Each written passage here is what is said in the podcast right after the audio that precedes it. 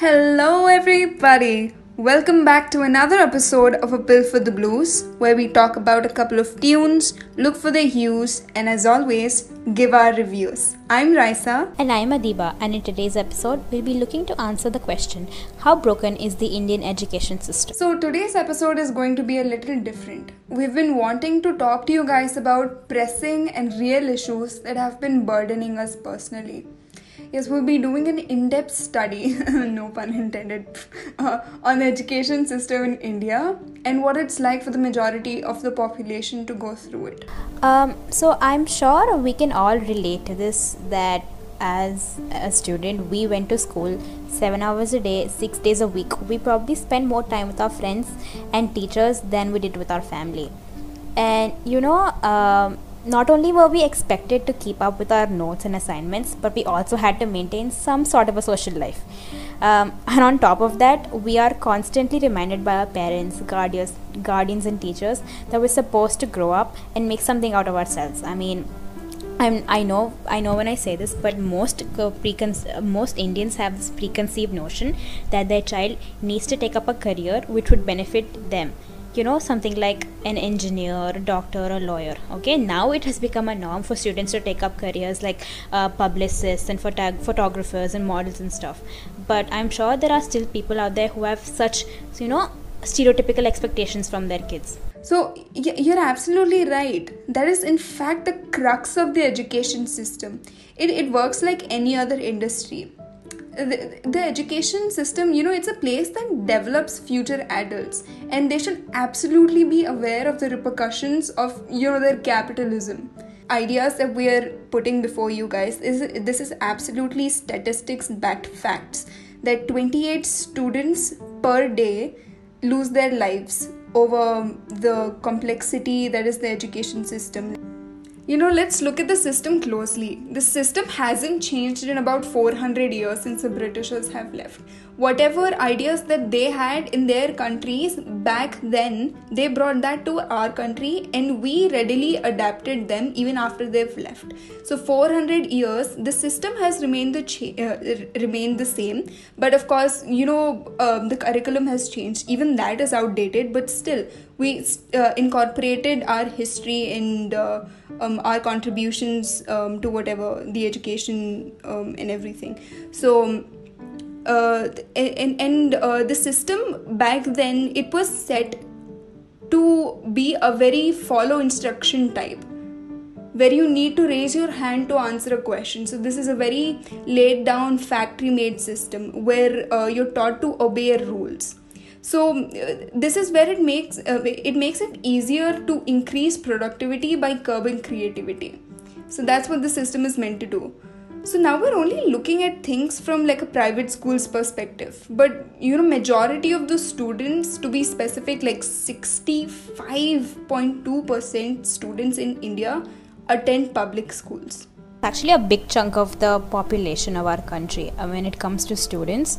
Uh, to talk about public schools in particular, um, I believe that there are supposed to be two types of public schools in India. First, the, the common ones, you know, the ones that come to your mind when we say public schools are the ones that are by the owned by the funded by the government, okay, and they are built under something called the SSA or the Sarva Shiksha Abhiyan okay these schools are usually present in villages and they're often affiliated to cbse um, like delhi public school that is run by the delhi public society. But first we want to talk about the former. The schools that attract children for midday meals. These meals are of subpar quality and the ingredients that are used to create these meals are basically expired right? And they have like living insects in them. And they use this quality to save some of the bucks and that money is going directly into the people who run these schools right? And of, of all the teachers who are applying for a job whoever accepts the least pay they're hired. So the teachers who work for the least pay or are hired and the quality of the teaching is directly proportional to their pay so that's sometimes i don't even think they know how to read properly. And to think about the children who attend these schools not to get an education but to simply fill their stomachs that's so sad. Yeah. You know with this common lack of interest in teaching and the students in learning at this time we need to look at the conditions at home as well. So even if the government gives these students scholarships to go to this school because they can't afford it uh, the parents usually because of um, low cash supply and the low funds um, they use that scholarship money to buy supplies for the house instead of getting them stationery and things that they need to uh, further their education. So, if you live in a systemic poverty and are literate your entire life, and there are generations of um, people in your family that, that are illiterate, you don't really realize the importance of education because you've survived till now without education. So, it doesn't really matter if you get it. So, the child's education stems both from uh, the school and from the home, and the family shifts from looking after their children's learning to earning food and filling their stomach. So, this systemic construction is what keeps people in basically the same socio-economic position as their grandparents and so on. So, there's no advancement. And, and the schools, even if these kids uh, religiously go to these schools, sit through the classes, it does not really produce the desired outcome for the children you know they do not continue education after the age of 14 they just do it because of the compulsion and and they don't do it because they believe that they don't have the potential or there's no need to continue because the family have, hasn't really benefited from going to school. It's actually so sad when you think about it when there's so much population out there in our country who has so much potential but uh, their options are very limited so the question that arises is what if there is a system that addresses almost all of these issues, right? Like the quality of teachers, focus on student, the socio-economic issues, and corruption. Well, to answer to that, uh, guess what there is? It's actually called the private schooling system. Logically, it's supposed to be perfect, but in reality, it exposes the system for for what it is. It's completely damaged, to be honest. Almost 80 million students in India attend private schools, and it is the same as almost saying 80 million illiterate students are uneducated. It's just so sad. Yeah, that is so sad when you think about it, dude. Absolutely, you're right. You know, the problem with this system is its prioritization.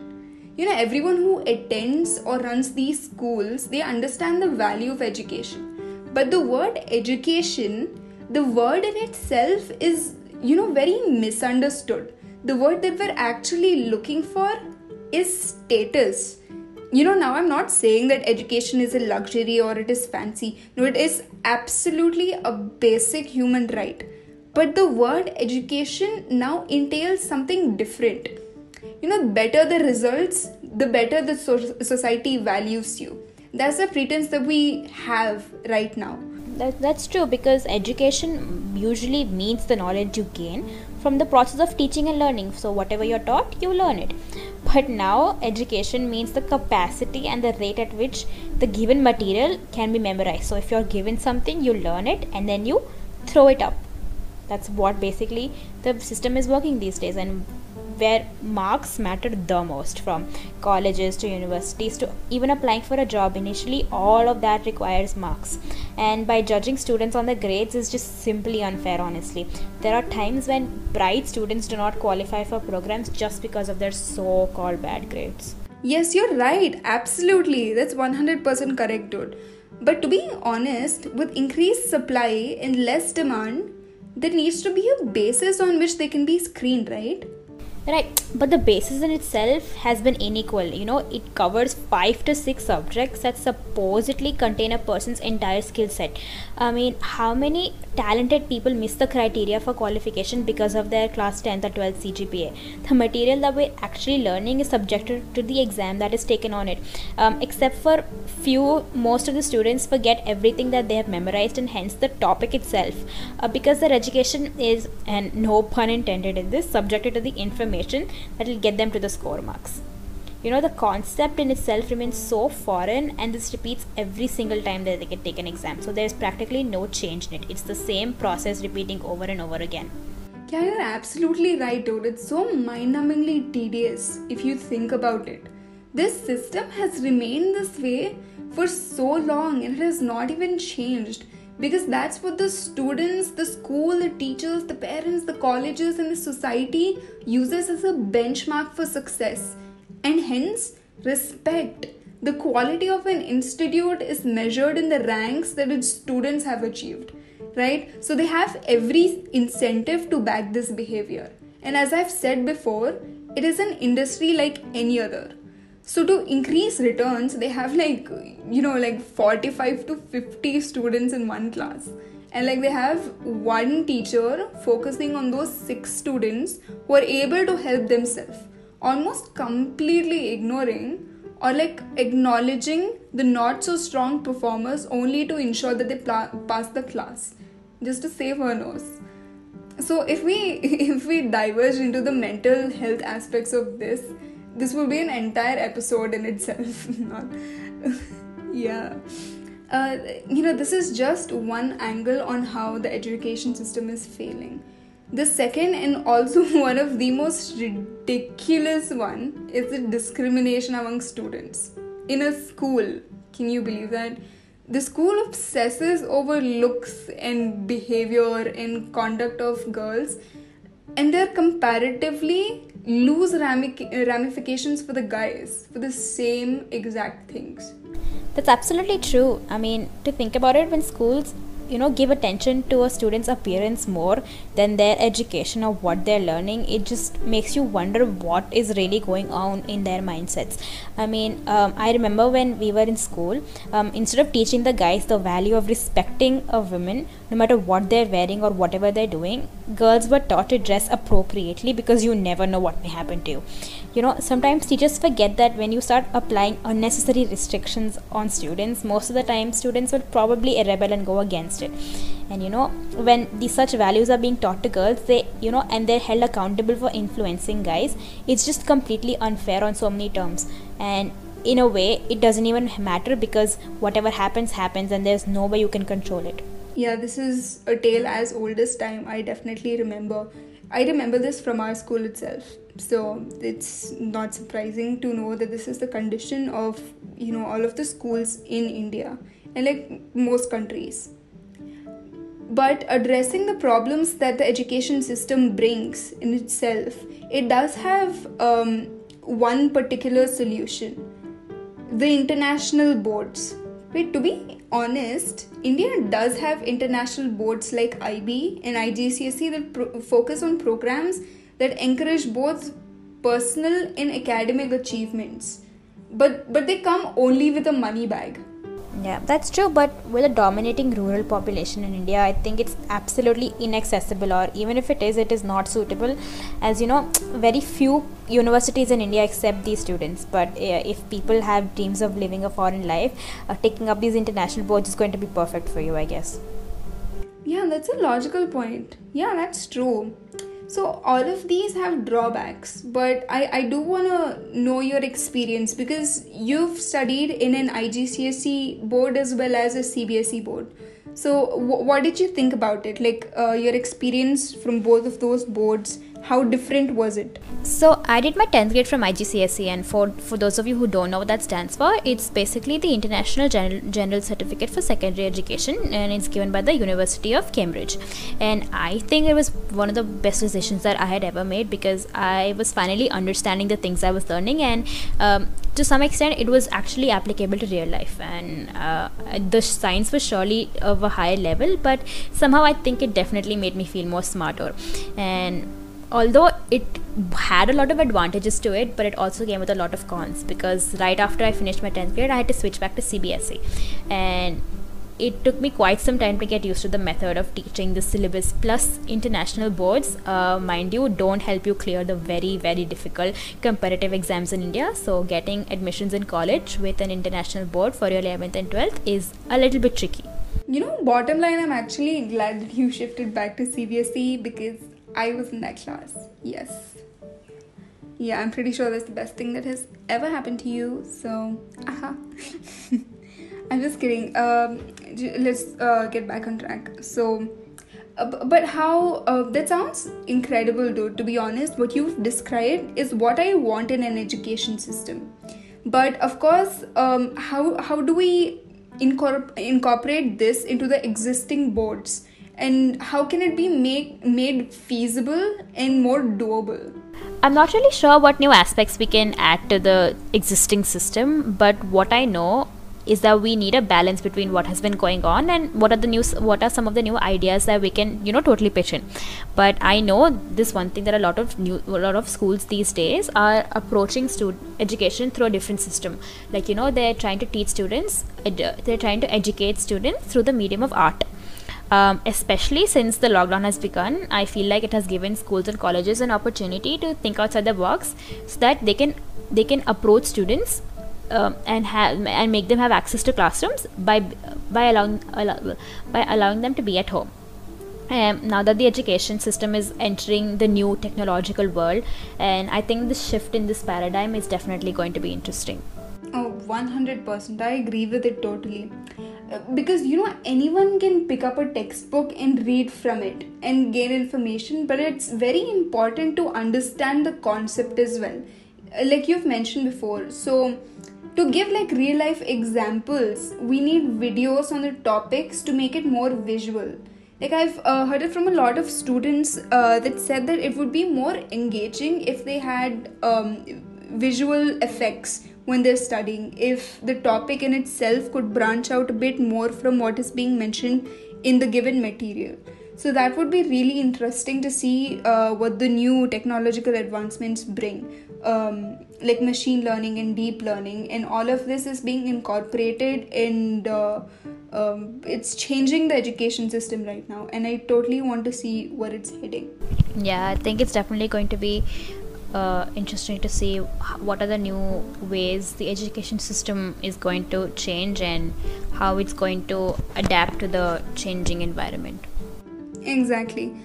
And uh, yeah this is something that has been on our mind for the longest times like we've said before.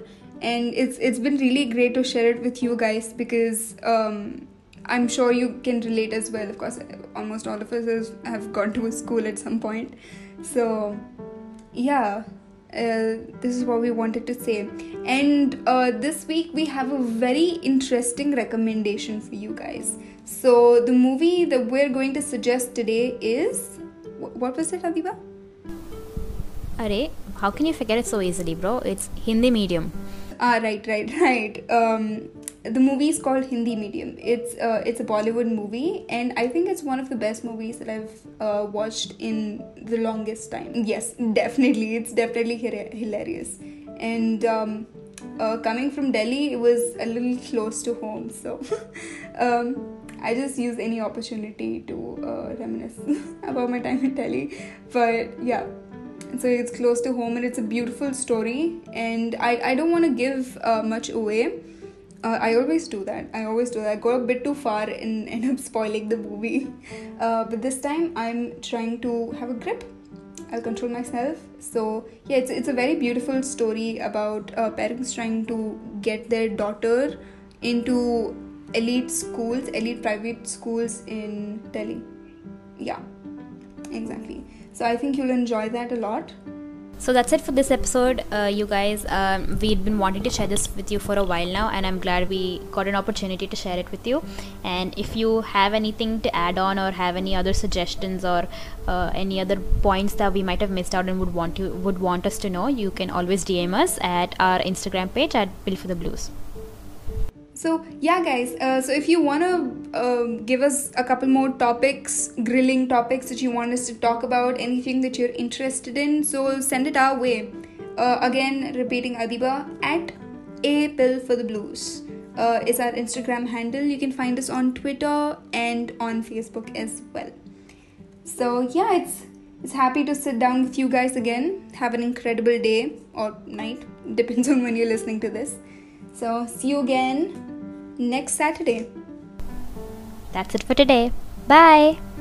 Bye.